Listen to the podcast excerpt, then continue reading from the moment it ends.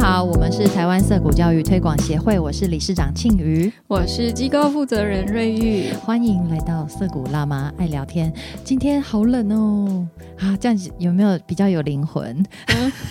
刚刚被录音师抱怨，我们那个也不是抱怨啦，就其实也是事实。节目录久了，讲话都很像那个机器在播放，没有灵魂。这叫专业，这叫专业。谢谢啊。好，我们今天又请到了一位专业人士哎，来你今天哦，对我想说，哎，好好，还没有讲说我们这个系列是什么。听你在把布啊。今天是谁来把布呢？是一位，呃，该怎么说？这这个算是自学生的上古神兽之，也是上古神之一？之一，嗯，嗯，然后重点是，是我看过，就是唯一一位没有学历，但是还活得好好的优秀青年。让我们欢迎凯伊。凯一，嗨，大家好，我是凯伊。啊、我觉得我稍微简单介绍一下哈，因为好像呃介绍的时候有点困难这样。那我小时候是在家自学，就是从小学二年级开始这样，然后自学到国中去体制外学校。那体制外学校之后呢，就是接工作。那我一直到二十二岁、二十三岁才去念大学，所以就是一个嗯、而且我都没有过程中没有取得学历，所以就是一直在体制外的一个人。然后，嗯、现后来在大学结束之后，也去体制外学校当了三年的老师。所以，我觉得我今天来应该主要是分享说，到底一个从小就在体制外生长的人，然后后来工作也去体制外的人，那他的经验会是怎么样？算是给大家参考一个特别的案例的这种感觉。嗯我们最欢迎特别的案例了。那个听你在把布系列以来啊，都是各种神兽。就是我们好，我们有访过正常人吗？有 啦有啦。其实大家大家在社会上走跳的时候看起来都很正常啦。对啊，我对你没有认真去看他，你没有认真挖掘的话，没有发现他这么奇怪。其实也分不出来，对，而且其实每个人本来就都很特别啦。没错。那个现在坐在我面前的凯伊呢，就是一个二十来岁，然后斯斯文文，讲话也很嗯亲切的年轻人啊。没想到，我觉得我们应该要从就是一最初，然后慢慢来抽丝剥茧。就是一路一路下来，是为什么都跟学历擦身而过？然后 感觉也不是故意的呢。对，好啊，可以啊。而且其实我觉得凯伊就是听他谈吐跟看他做的事情，他是一个受过良好教育与有很多学习的人，所以你不会想到说啊，这个人完全没有学历哦。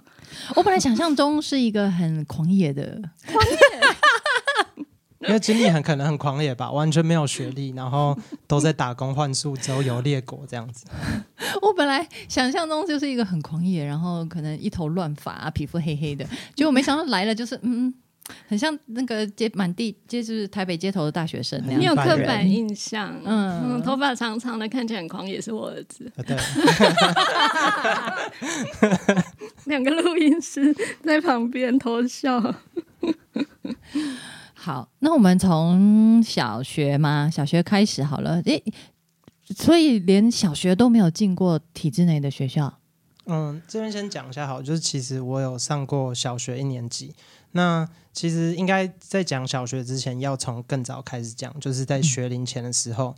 那我妈她其实，在那个时期，就是应该是一九九八年左右，那时候台湾蛮流行一个绘本共读，叫做小大。绘本这样子，那是真美老师应该开始办的，然后全台各地都有很多的团小大团体出现。那我妈就在呃，他原本是在自己家客厅在念绘本，那后来附近的妈妈也都跑来一起念，那就变成了一个小大叫同行小大。那因为规模越来越大，最后也把社区的活动中心弄嗯、就租下来，然后就是大概可能有三四十个家庭。后来做更大之后，他就租了一个两百平的空间，然后应该有一百多组家庭这样子。哇，那所以，我其实，在上小学之前，呃，应该算是蛮多同才的啦，就是身边有蛮多小朋友。然后，我妈个人是一个非常多书的人，就我家书好几千本，就是呃，当当然小时候比较是绘本，那长大之后也越来越多。可是反正我我是从小就是身边蛮多书，然后有蛮多同才的这样子。那小学念了一年之后，我妈就问我说要不要自学。那这部分我有点忘记理由是什么，一个好像是因为他听了大雄的演讲，大雄就是全人中学的校长。那另外一个好像是他有接触到有在新竹有一群自学的家长。那我妈有点像是打开新世界，就是原本只是一个新手妈妈，从来没有听过自学，也没有想过不同教育可能性。然后突然间噼里啪啦，哇，这是什么东西？那他再回去看看我念的小学，就是老师基本上是会体罚，然后嗯。哦，小学没没有到很严重，但是可能会有轻微体罚这样子。嗯哦，到你们那个年代了还会，我还蛮惊讶的耶。其实现在都还有哎、我对听到现在的学生都会跟我们反映，现在还有体罚这样。其实体罚的 range 很广啦，罚站也算体罚。嗯嗯嗯，对，所以那，我妈那时候就是问我说要不要自学。那其实我小一在学校并没有什么适应不良问题，唯一可能就不喜欢早起跟穿制服而已。所以其实。呃，我我只是我只想说，哦，那可以睡到饱，那就好，那就自学。所以这个决定是不是我妈的独断决定，可以说是由她主导吧。因为毕竟我那时候的判断标准就很单一，能不能睡饱而已。那我妈可能考虑的比较多，我没有什么小一的小孩，也没有什么太多自己对于这件事情的想法。但是基本上我妈是尊重我的选择，就是如果我想要那就做，我不想要就不会强迫这样子。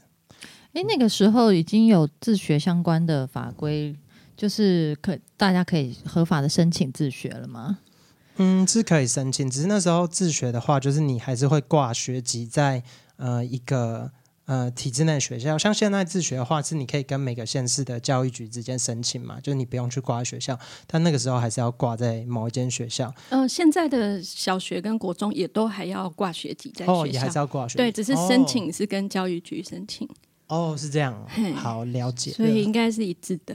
是一样。嗯嗯对，那就是督学他们每一个半年还是一年就会来家里面做一次访视，这对样子。对对，嗯那那个，比方说申请的计划书啊，什么，就是妈妈一手包办。我从来没有弄过。嗯嗯嗯，对，那我记得我妈还有跟那些就就是教育局的人有一些冲突，就是哦，因为他们就是有一个评量表，就是对说你要帮你小孩中音数设置，然后体育、音乐都要打每一科的分数嘛。对对对，那我妈就全部都填九十几，然后 因为她就是说，我不觉得这东西她一定要做，那你叫我一定要填，那我也没办法，我就只好乱填。嗯，然后他们就开始吵架，然后好像我妈就是觉得为什么我一定要照这个规定之类，反正她最后可能也不是很。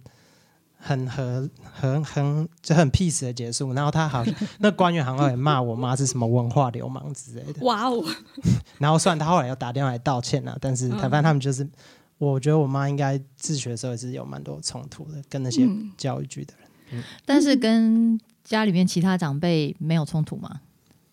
有，可是我觉得我妈她一定有冲突啊，怎么？我觉得没有人在台湾选择这一条不同路能够没不承受压力的，因为基本上嗯主流社会对于人该长什么样子的价值其实是非常单一而且强烈的，所以基本上人很难走不同的路啊。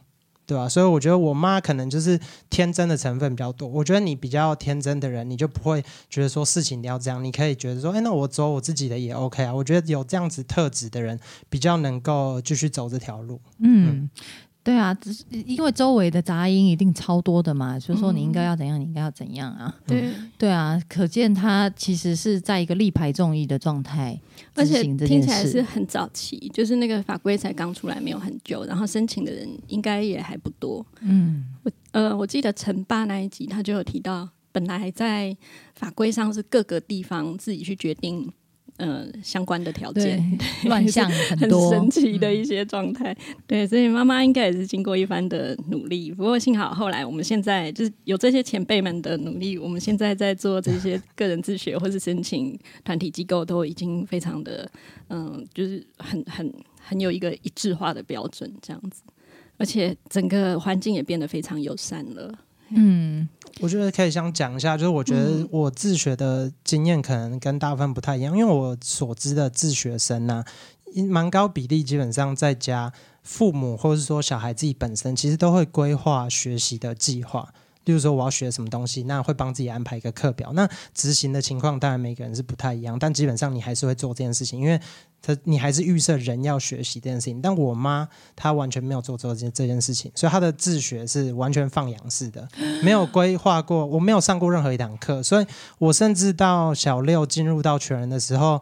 我不会加减加减乘除，基本上不太会。然后英文也是 A B C D 的发音都念不出来，但认字是没有问题，因为我小从小就看很多书。哎，我们好像发现了一个涩谷家长，呃，听起来就是你就是一直跟着妈妈的这个嗯小大的团体，然后在这个环境生活里面学习。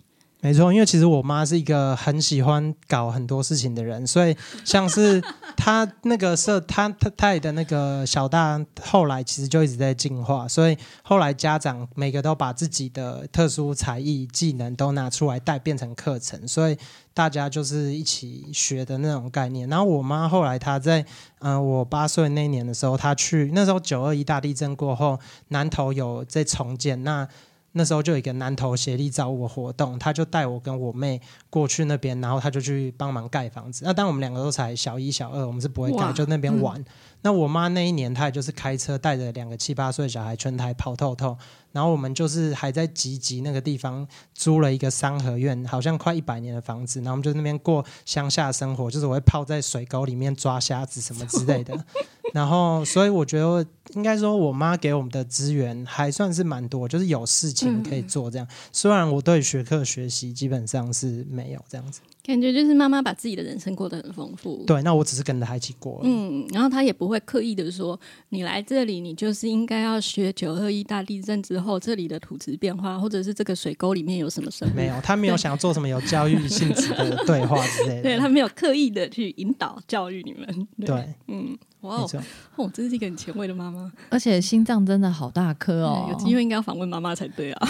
我真的现在对凯伊的妈妈非常好奇，她是一个非常小只，她一百四十公分的一个小，然后到很喜欢开车，她开车一年都开两三万公里，就是带我们全台跑透透这样，能量满满的妈妈。那你跟妹妹小时候这样被带着跑来跑去，没有觉得很累吗？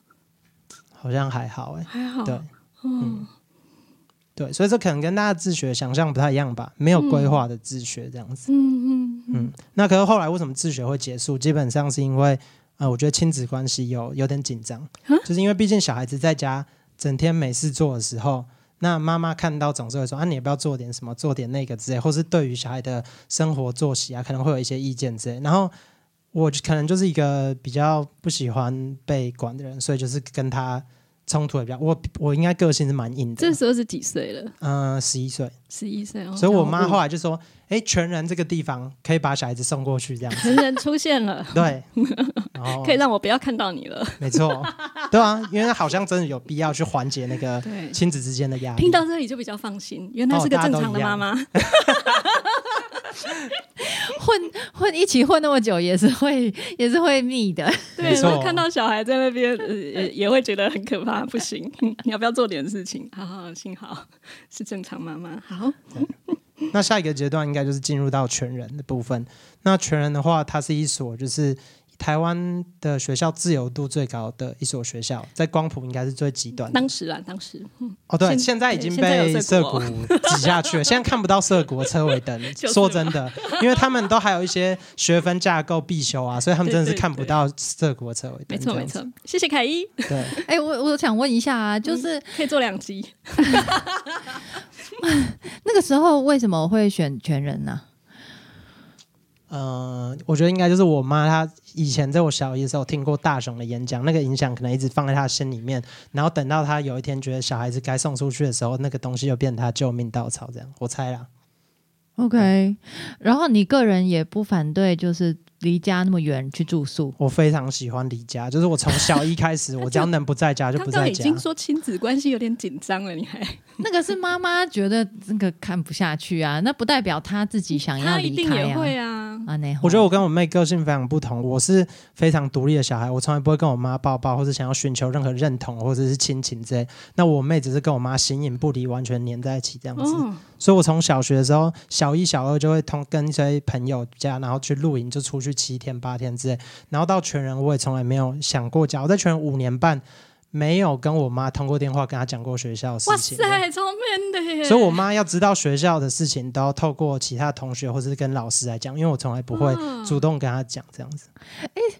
凯伊就是那种你放在那边，他就会长得自己长大好好的那种小孩耶，嗯不太需要就是担心。我觉得应该是跟小时候的基础有关系。我觉得应该不是不用担心吧，就像嗯我去登山的时候，还有我小时候我在全人也有抽烟，所以其实不是说不会发生不会发现他应该说他们还是会有担他们担心的事情发嗯生，不是说不需要担心这样。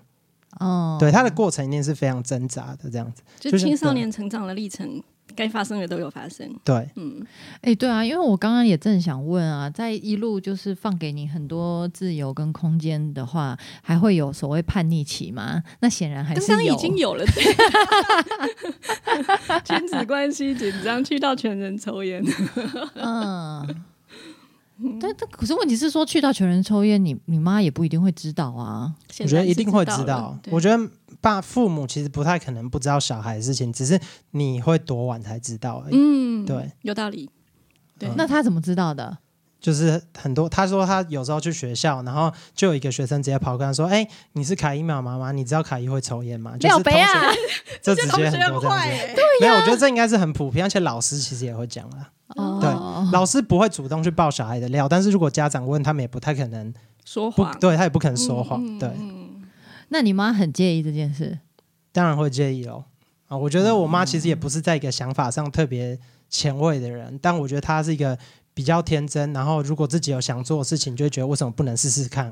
我觉得她并不是说想法非常进步，其实她大部分的价值观跟那个年代传统的妈妈应该没有差太多。可是我觉得她有一份天真，就觉得为什么事情非得是这样不可？我觉得他比较有开放性吧。嗯，感觉也是浪漫派，嗯，可爱的妈妈，小小子，然后很天真，感觉好像我们之前访过哪一个大学生的妈妈也是这样。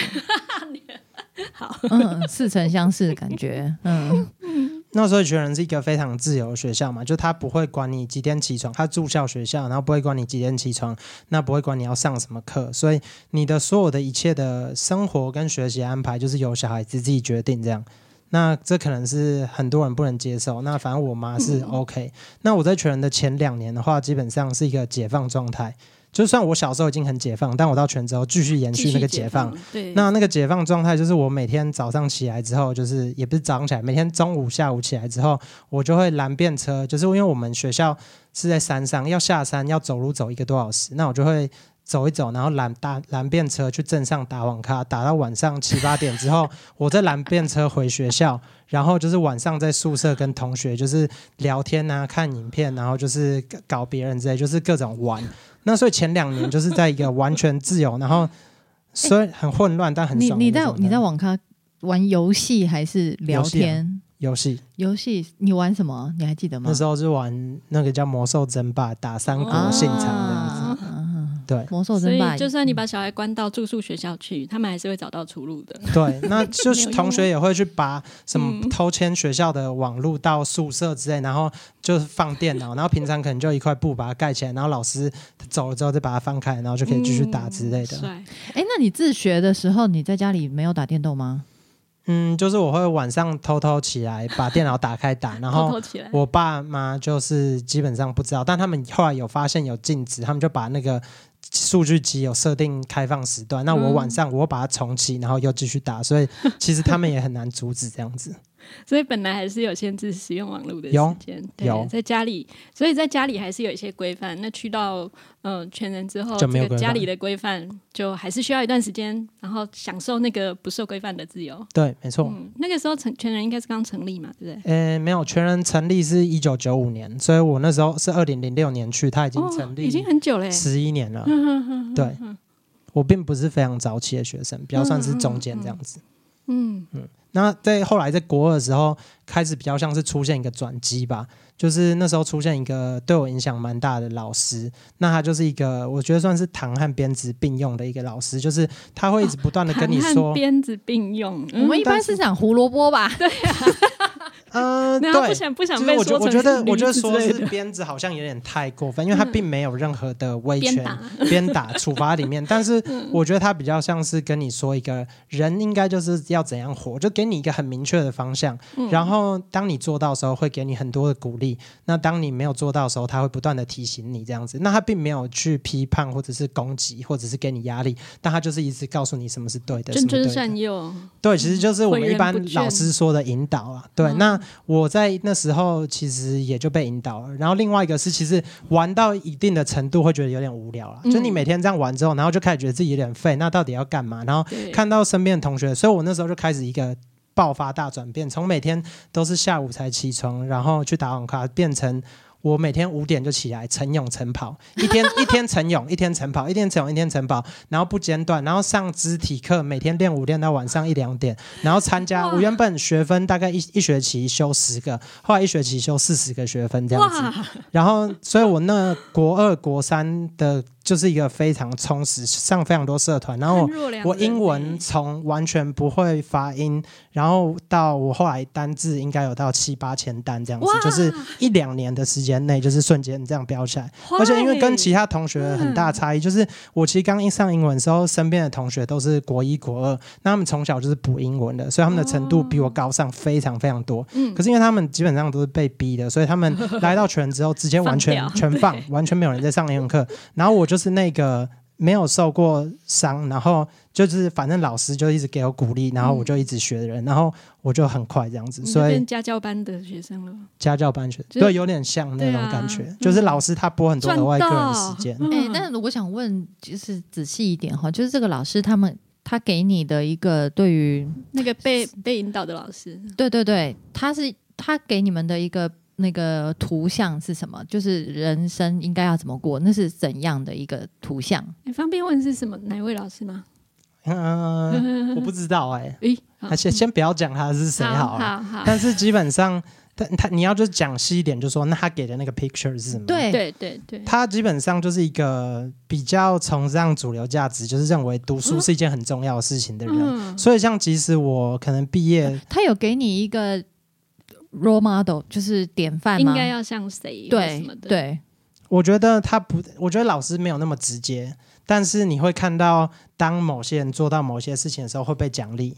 然后没有做到哪一件事情的时候，他会去鼓励他要做到。那其实他想要你前往的方向就已经很清楚，对他不用对直接跟你说你要像谁那样，那样子有点太嗯让人不舒服了。我觉得他比较巧妙一点。可是他会，你会吃他这一套，表示你也认同他这个人是一个你想学习的对象吧？我觉得并不是，我觉得只是国高就是小孩子很着很需要很容易得到别人的入吗？认同，哦小孩子很需要别人的认同啊。嗯因为你自己不知道什么东西是有价值的时候，你需要别人来告诉你什么是有价值的。所以在你还没有建立出自己的价值系统之前，其实你需要依赖别人。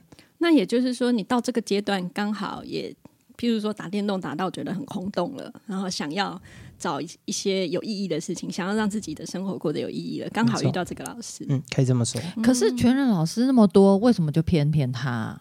可能别人都放弃他了。嗯，也不会是这样，因为其实全人大部分学生都这样，所以也没有放不放弃的问题。对，那你可以说，也可以说集体被放弃。为什么？为什么是他引发你呢？哦我觉得其实就只是他他有比较，其实这种东西就缘。分吧，就是嗯 有时候你跟老师就是会合啊，那我跟他就是个性合之类的。啊缘分啊对，所以就因为这样奋发图强。不过听起来好像还是大部分不是那个那种学术方面的，而是呃也是很多身体方面的锻炼。对对，因为他那其实我觉得他给我的比较是一个意志力的锻炼，就意是志力，就是嗯你小晨晨泳晨跑，那对啊，就是五点呢，对啊，然后还有就是不能喝饮料，就是我跟他定了一个约定，哦一年，就是我如果一年我只喝水的话，那就可以，他就给我五千块喝饮料。臭了吗？这是你自己提出来还是他提的？没有他提的，他提的。那你那时候到喝饮料又怎么？了？没有。我其实不是一个很爱喝饮料的人，但是我为什么要定这个？莫 名就是 其妙。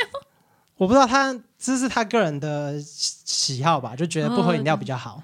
然后他只是说，那你敢不敢试试看嘛？嗯，对吧、他其实很常这样子去去激你敢不敢？你对啊敢不敢？就是你这篇 这篇英文书，你敢不敢一个礼拜把它读完嘛？可以吗？然后我就说可以啊，为什么不行？然后就是就是这么好骗，你知道吗？就是有针对中二青少年男生的那种，敢不敢？其实那个老师很厉害，是在于嗯他经营团体，他不是个人跟你的那种激励，他是会一次把所有人一起在一一起大家集体竞争的那种、哦会有一个团体动力。会有一个团体动力，哦好像去到教会或什么的感觉耶，有点像。嗯，好厉害哦！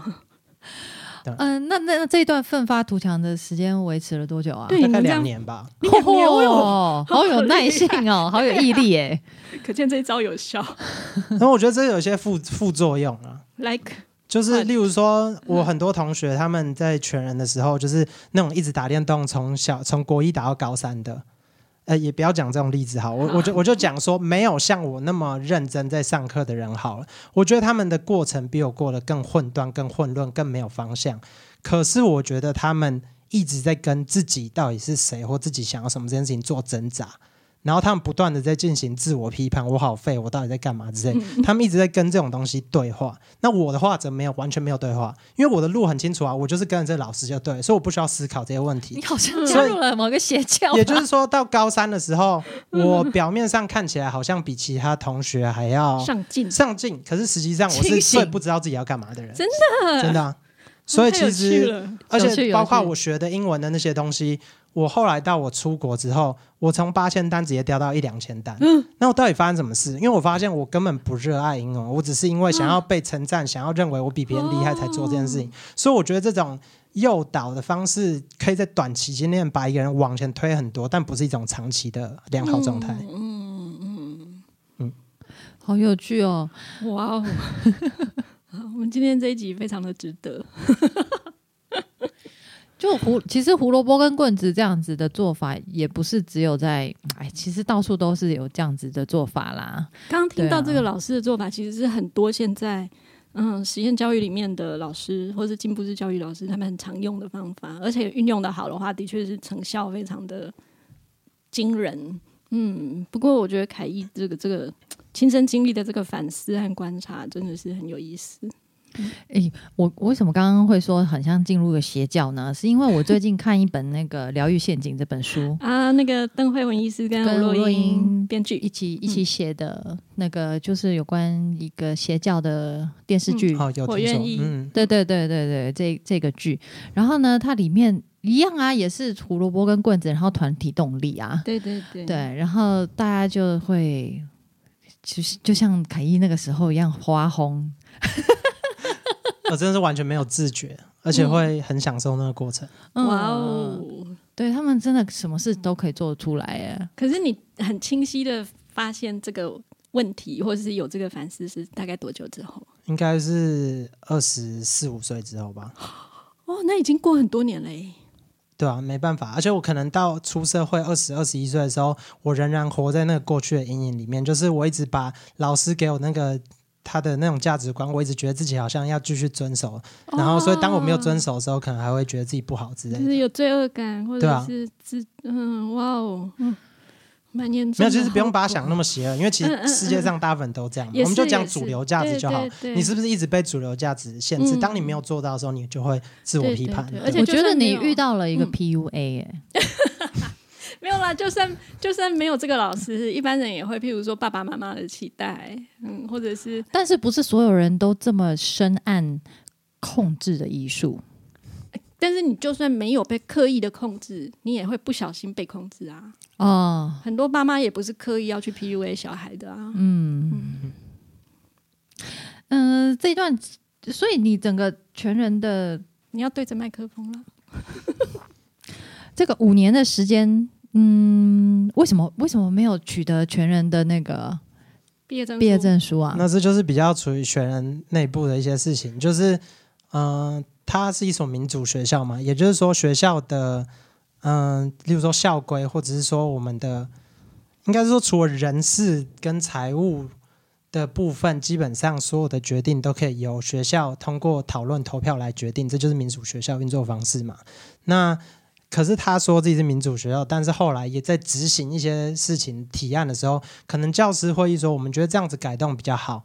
那就直接改了，那就可能没有经过投票或讨论这个步骤。那如果投票后来说我们还是要投票这件事情，可是可能直接董事会就决议就压过去了，那就变成说学生突然间出现了对于学校。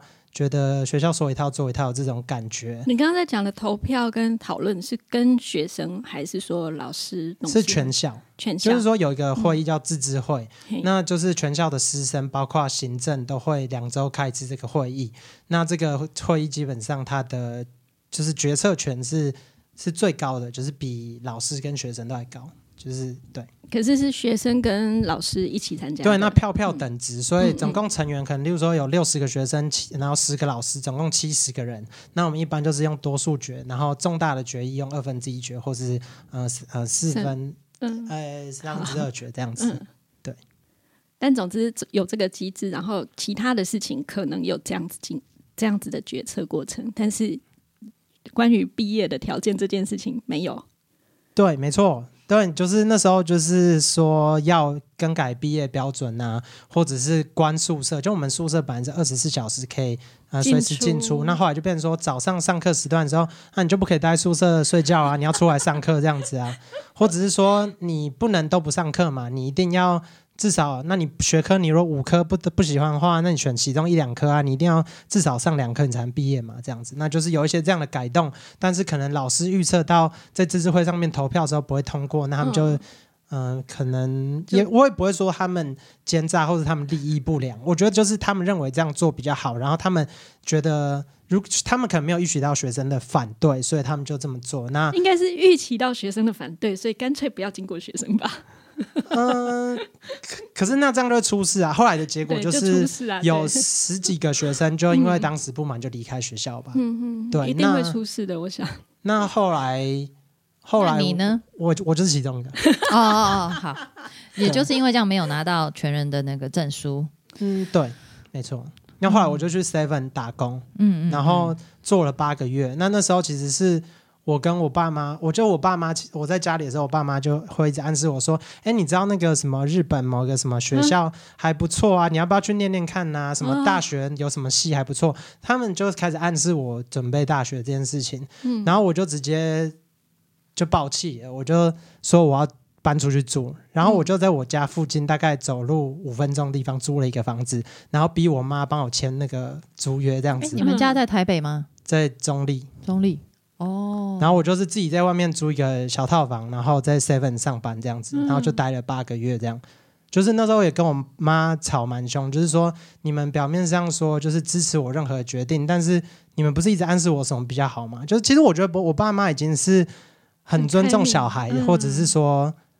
但是他们可能忍不住不自觉吧，有可能是别人给他们压力，可能社会压力，或者他们很自然的认为小孩好像应该要怎么走，那他们只是偶尔讲一下，那就可是我反应非常大，所以我就直接说，就是你们其实根本就没有真心为我着想，就跟他们有点断绝关系。补充，我想我想请那个 请凯一帮我补充一下哈，这个这个不一定要播出啦，就是 我是想问你爸爸妈妈的那个背景，就是他们。他们本来是做哪一方面的工作？那他们的自己的就是学历，嗯，就我爸妈都是台大，我妈是念人类学系，然后我爸是电那个电机系，然后我爸他就是比较学霸型，所以他二十六岁就拿到博士，然后后来去美国。嗯，做博士后研究，所以我在美国出生的。然后回来之后，他就是在番薯藤，我不知道你们知不知道？知道知道，在番薯藤当协理。然后后来就是在中原大学，因为有在 IBM 当过顾问，然后在中原大学当大学教授，当了二十二十几年吧。那我学霸老爸，但是完全不在意儿子的那个教育，我也是觉得奇葩哎。我妈的话是在中原院当过研究助理，然后当过小学的偏乡小学代课老师，然后有在张老师月刊当过编辑一小段时间，但基本上就是家庭主妇。嗯嗯嗯，谢谢，嗯，谢谢你的分享啊，这样子我那个脉络会比较清楚了。对，就是差别在哪里？呃，就是他们其实对于教育的想象。也嗯，他们会想要呃妈妈的部分啦，她她有她关怀的事情，然后她也嗯会想要就是做一些不一样的尝试。可是其实他们都还是被固有的那个框架其实是绑得很很深的。对，那也因为这样子，所以当凯伊要准备就是结束这个中学的这这这一段狂放的时期的时候，嗯他们还是希望他收收回来可是。正常爸妈都会大学对，哦所以它并不是你们想象中那么特别的。嗯嗯，其实对，对。不过我我觉得凯伊那时候对这些事情的反弹那么大，应该也是在全人的时候，可能感觉到被欺骗或是被背叛吧。哦，应应该没有啦，我没有，我没有认为是全人的问题，我觉得是我自己就是很受不了别人告诉我什么是对的。可是你本你们本来这批十几个小孩是相信这个学校的民主制度的，对然后突然间一夕之间，这个民主制度破碎了，这么重要的事情竟然没有经过参与其中的人来决策，可我现在有点想不起来，不然你们怎么会十几个？人份额离开呢？当时一定是很气啊，就是觉得那种你全心全意的相信他，嗯然后他其实根本就不值得信赖，有点崩溃的感觉。是吗？对啊，所以到这个时候，如果再回到家里，那家里其实是一样的状况，因为你说爸妈好像很信信任我、尊重我，可是事到头 事事到临头又 对，我觉得你讲的可能是嗯没错，就是说，因为也就是如果他们本来就是很不尊重我，那我可能就觉得他们讲也还好，习惯了，对，嗯没错。可是他们的态度其实一直以来是比较开放、支持的。好那那当他们嗯开始验证的时候，我就用比较高的标准去期待他们这样子。嗯对，嗯，我觉得你讲的应该没错。所以会有一个很很大的失落感啊。所以其实我觉得那种比较开放的家长，其实会觉得很不公平。就是那些逼小孩的家长，小孩反而都很乖。我已经给你那么多空间，就反而你还对我怪东怪西的这样。不过其实我觉得越来越高，我觉得这是因为小孩他的胃口比较大，你也你也可以说他是比较被尊重的他是在比较被尊重环境上，所以他自然而然也会比较在乎，比较有自己的想法，对他成长的很好，所以爸妈也要跟着成长，要不然就会追不上。被迫。对，被迫。对，好，所以就自己跑出去工作，然后租了房子，这这样算正式离家了吗？独立了吗？离家这么近，我觉得不这算。还没有到。对啊，其实其实好像还没，而且后来下一个阶段我还是靠他们养，就是下一个阶段就是清水。那那时候清水就刚成立，它清水的成立是清水小校，清水小校在宜兰那边，那它是有三个全人的离职老师跟一个人文的离职老师一起成立的。然后呢，那时候我们成立的时候应该学生十个左右嘛，还是不到。然后，所以我那时候就是辞掉 seven 工作，然后就去那边。诶这个是你自己找到的资讯吗？清水不是因为那其中一个老师就是那时候我高中那个老师，哦，对，所以我算是跟着他走这样。是同一个圈圈的人。对，哦，对，我们都直接说清水小校就全人分裂出来的。所以那那个时候妈妈也就 OK，你有地方想去，那我就也资助你当然好。啊，回去读书呢。对啊，嗯嗯本本来在便利商店打工，哎、嗯，便利商店打工给你的感受是什么，或是那段经验对你的影响？变得十八般武艺全部都会这样子。就是当然是很忙啊，可是我觉得没有哎、因为我觉得其实工作给予我最大的改变应该是独立这件事情。就是说，当你经济独立的时候，你完全为你自己负责嘛。你今天不工作，那你就没饭吃。就是你变成要为你自己，你不能再想说要去依靠别人，不能说哦，我今天不想上班，我不上班了。那我要可以回家吃饭之类，就是当你变成你要为自己完全负责的时候，你才会很主动去想事情啊。那我要做什么？如果你有后路可以走的时候，你就会常常放弃嘛。然后。上课上上不想上，还要回家睡觉，回家休息，然后所以你只有可以逃避的空间。你然后你对事情没有执着，可是完全的经济独立，就是你要把自己扛在肩膀上，那你就没办法逃避了。所以我觉得这会让人有一个很突破的成长，就跳跃式的。那其实我在 Seven 的时候，我觉得还没有做到这件事情，因为第一个离家很近嘛，或者是说，其实我那时候一个月才赚赚一万多，其实老实说也很难打拼生活。我觉得真正开始是我到台北工作之后，真的经济独立，我觉得那才是一个比较大的意义。那 Seven 那个比较像体验性质，嗯嗯，对嗯嗯，了解。好，我们刚刚已经来到了这个清水小校嘛，在在那边发生了什么事？那清水它其实是对于全人的一个反思反省。啊、就他们之所以觉得全教育的失败是在于没有做生活的管理这一块。哦那如果你对于国高中生没有做生活管理的话，他们就会非常混乱，就像我进去的前两年那样子。那他们认为这个东西会毁害小孩子的身心灵，就是他，所以他们认为我们要让他有学习的自由跟。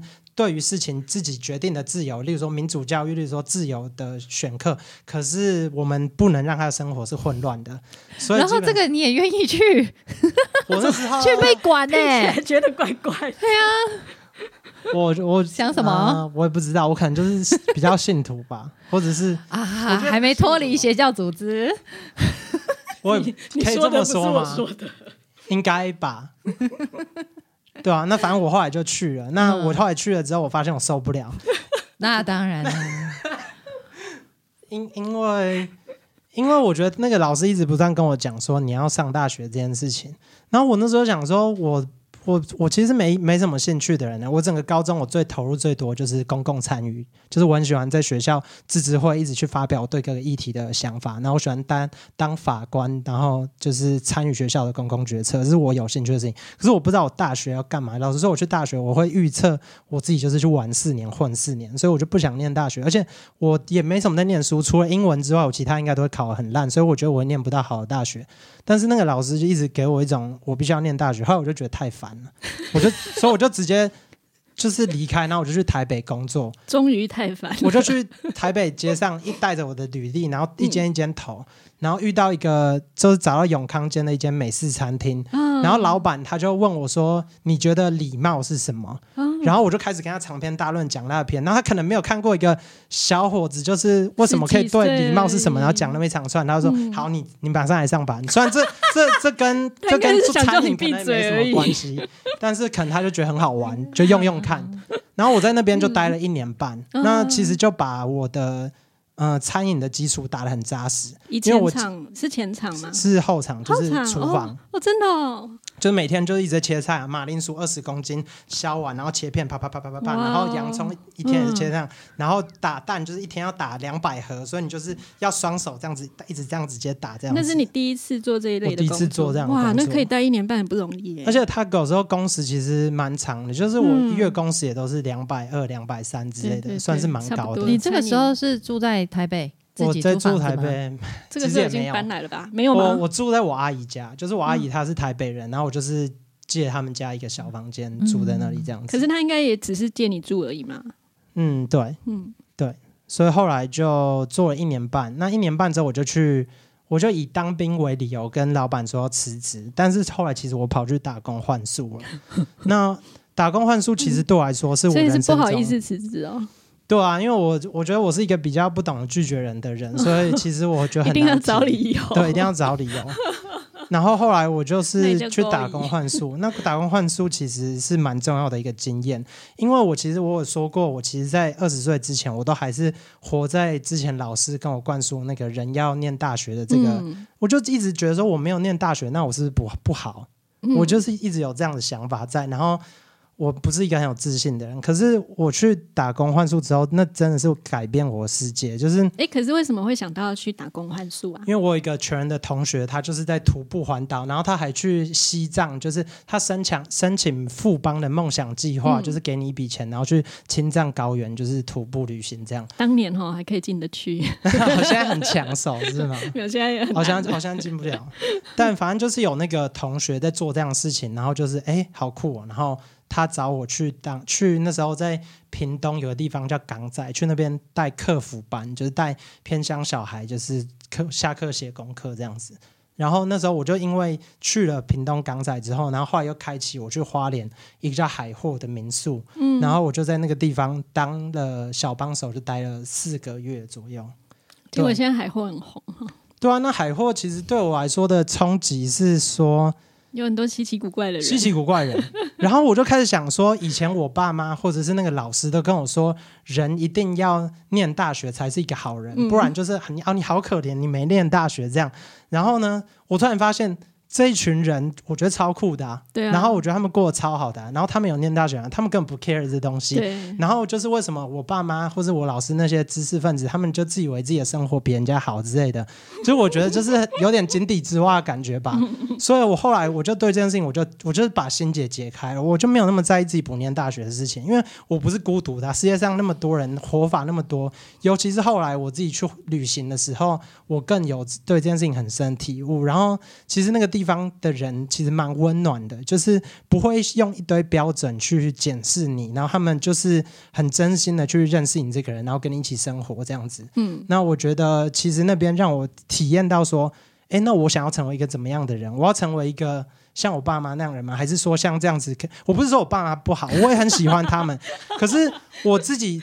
我爸妈他们，我喜欢他们，跟他们希望我成为的人，我觉得那是两回事。就我没有成人的样式很多嘛，没错，那我觉得在海货就是给我看到更多不同人的 model，然后我开始建立出人可以长成什么样的这个想象。嗯，那所以后来在海货之后，我就去当兵，跟去澳洲旅行。那我觉得这个是我的开始长出自我的一第一步，就是说我为我自己做一个决定，然后我去实践它了，然后我去体验我喜不喜欢这件事情。那我就开始做出想有想法出现，然后去验证自己的想法，然后渐渐雕刻出你自己的样子。所以我觉得我后来在当兵那段时间，其实我是建议张彤去当兵啊，呃，他建议我儿子，因为当兵的话是一个，很长的期间，然后完全的空白可。是现在只有四个月我也是当四个月，哦，这样子，那那那段期间，就是每天就是被训话，然后我就在那边放空，放空的时候，然后我就想我到底是谁，我要干嘛之类，然后就是开始这些想法就积了很久。那最后我就得出一个结论，我想要出国走走看看，嗯，就是我想要尽可能看更多这样子。所以那时候我就决定要去澳洲。那我也是，就是签证办好，机票买好，然后才跟我爸妈说，哎，我决定我要去澳洲。哎，可是你那时候买机票钱哪来的？嗯、我那时候因为在台北工作了一年半嘛，然后哦又当兵，所以嗯我有一些积蓄这样子。然后其实我去澳洲也也是没什么钱状态，我只带两万块去。也好可怕哦，然后而且我两万块就敢出，我第一个我没有找工作，我也没有找住宿。我下到机场的晚上十二点，然后我就是想说应该去镇上，就是有有 hostel 可以住吧。结果全部都是关了，我就只好去麦当劳睡了一个晚上。然后我隔天就很紧张，在那边找社团说哪边有 share house 可以住我。听到你说你去卖，我也紧张了一下。卖什么？卖卖器官吗？卖屁股？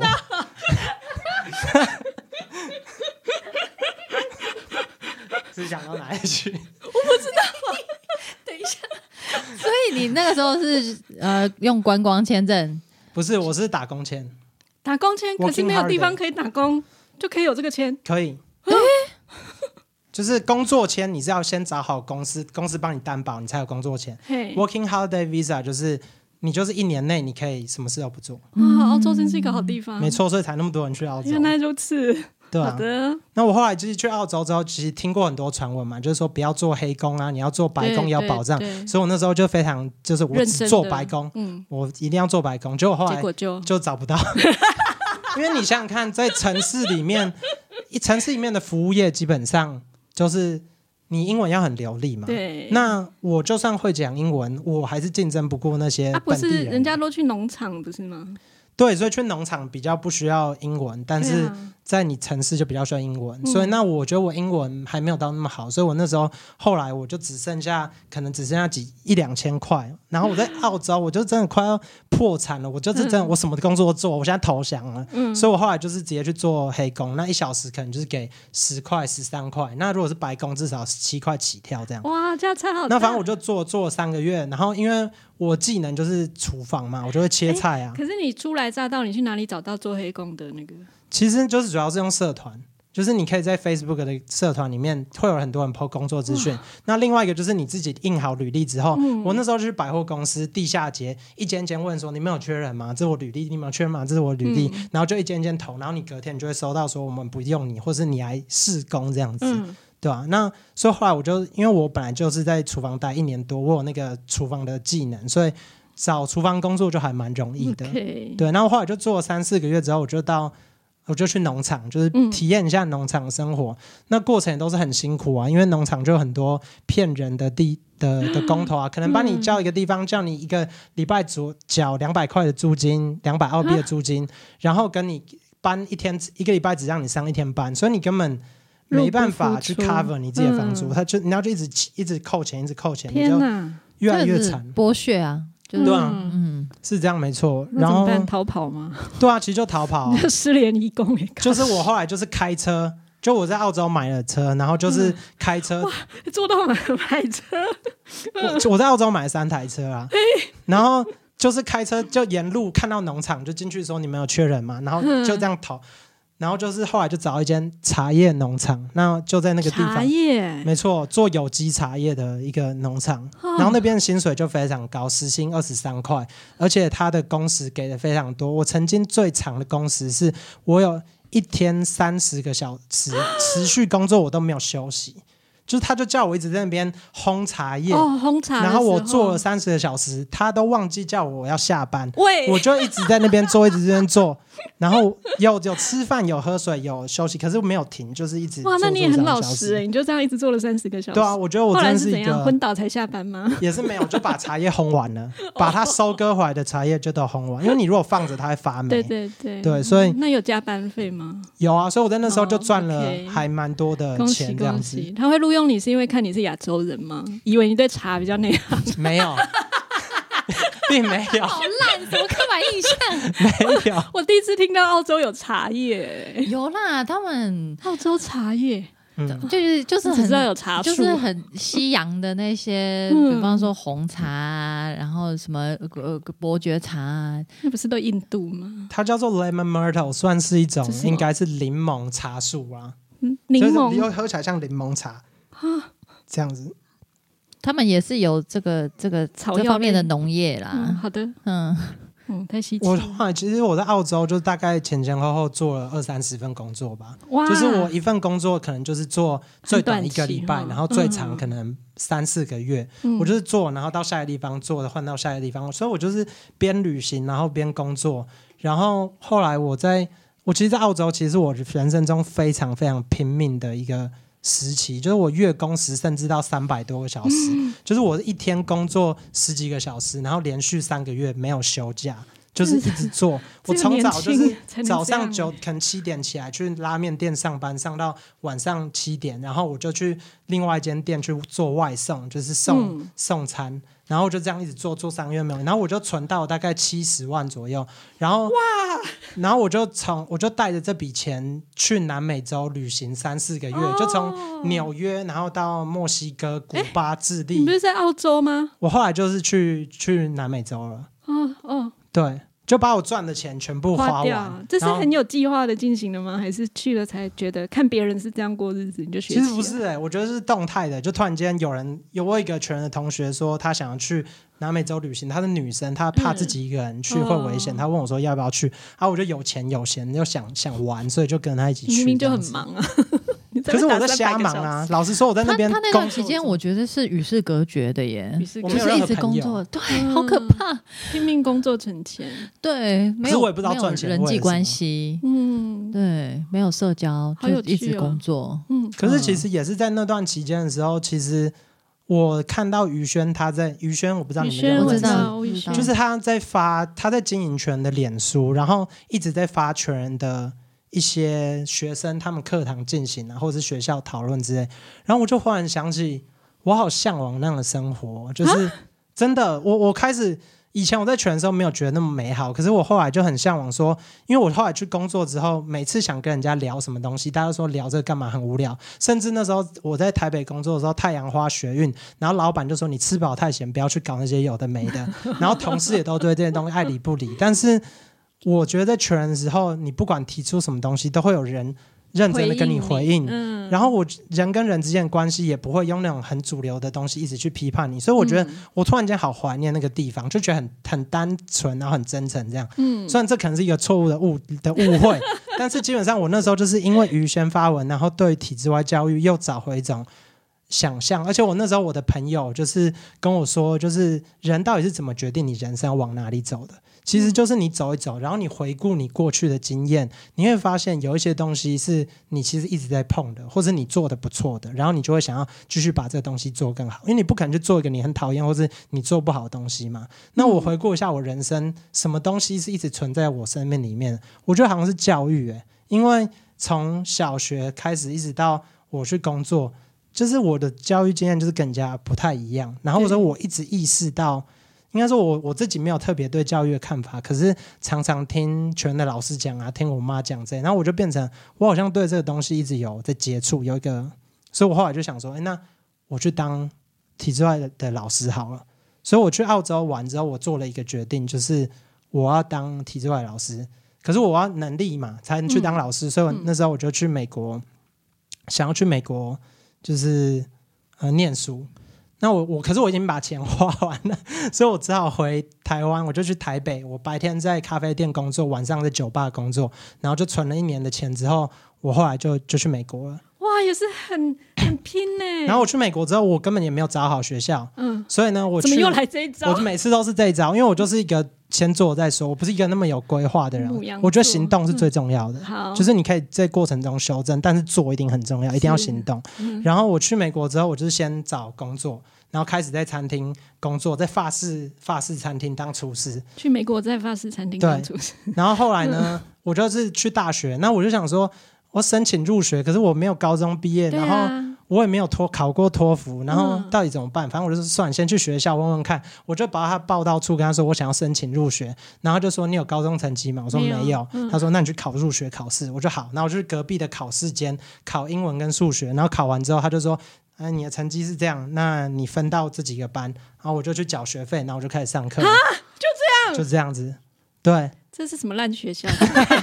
其实随随便便就入学，其实我觉得是这样，就美国它大学基本上是分成社大跟一般四年的大学。对对，那社大呃一般大学的话，我觉得它就是说他们的资源比较多，嗯所以他们然后他们研究也做比较好。那社区大学的话，其实没有什么做研究，然后他们的资源相对比较少，但是他们的重点就是放在课程，哦他们其实比较注重教学。嗯那而且他们的学费差非常多，就是你如果是念社大的话，只要四分之一的学费。所以我那时候其实其实美国很普遍，就除非你家是很有钱，不然大部分人可能会选择说先去社大念前两年，我把那些哦通识课都基上完。本是其实很多学分。涩谷的毕业生也是这样子、对对欸真的哦。对对他们就念前两年在社大念，嗯。然后你拿到一个很好 GPA 之后，你去申请四年大学，因为他美国都是第三年才选 major 嘛就你不会在大一、大二就选 major，所以你嗯前面两年没有 major 的时候，其实你你在哪一间学校上差别没有很大。嗯。所以我那时候原本就预计说，我先这边读两年，然后我去申请四年的大学。哦。但是我读到第二年的时候，就是于轩就跟我说，其实全人有缺一个老师，那你要不要来试试看？嗯，那这其实我本来就是为了要去体制外当老师，我才念大学的啊、那现在机会已经出现在我面前，我要不要直接去？后来我就想说，那就直接去就好了。哦，对，所以后来就到全人当老师。原来如此，那我们这一段 奇幻旅程先在这边就是告一段落。嗯，接下来那个真的进去当老师了，跟之前当学生一定是很不一样的体验哈。我们下一集再来。对，继续，这嗯真是太奥妙的一个一段历程。真的，我现在有点资讯量过载。凯伊平常跟人家分享这些的时候，应该很少人能够一下就理解你在说什么。我不知道哎、我其实不知道别人听的感觉是什么。我们等一下问问现场的全人毕业生。好的，谢谢大家，下期再见拜拜。